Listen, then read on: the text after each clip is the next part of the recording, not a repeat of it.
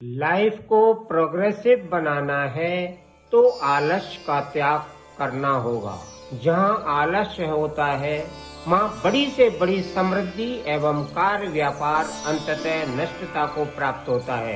यदि आप परमात्मा द्वारा प्रदत्त जीवन की ऊंचाइयों पर पहुँचना चाहते हो और अपने प्रोफेशन या बिज़नेस में विशिष्टता के अभिलाषी हो तो आज से अभी से ये रिजोल्यूशन लीजिए, मेरी लाइफ से आलस्य को मैंने त्याग दिया है। प्रकृति भी आलस्य को पसंद नहीं करती।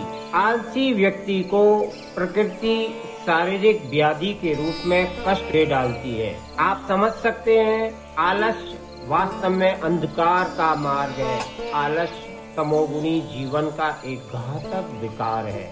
जो अनियमित आहार विहार डिस्टर्ब लाइफ स्टाइल विषय भोग इत्यादि से शनय शनय उत्पन्न होता है और अंततः जीवन को जर्जर एवं शून्य बना डालता है। इतिहास साक्षी है, जो साम्राज्य, आलस्य और भोग विलास में फंस गया, उसका समूल नाश हुआ।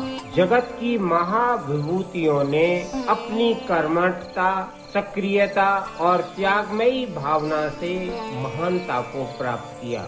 और मानव जगत को ऐसा कुछ न कुछ प्रदान किया, जिसके लिए आज तक समस्त प्राणी उन महाविभूतियों के ऋणी हैं। यदि आपका इस जीवन में कोई शत्रु है तो बस एकमात्र आपका आलस्य इसी वक्त अपने इस आलस्य से दूर हो जाइए, आलस्य को उठा के फेंक दीजिए, जिससे जीवन सत्यम, शिवम, सुंदरम हो जाए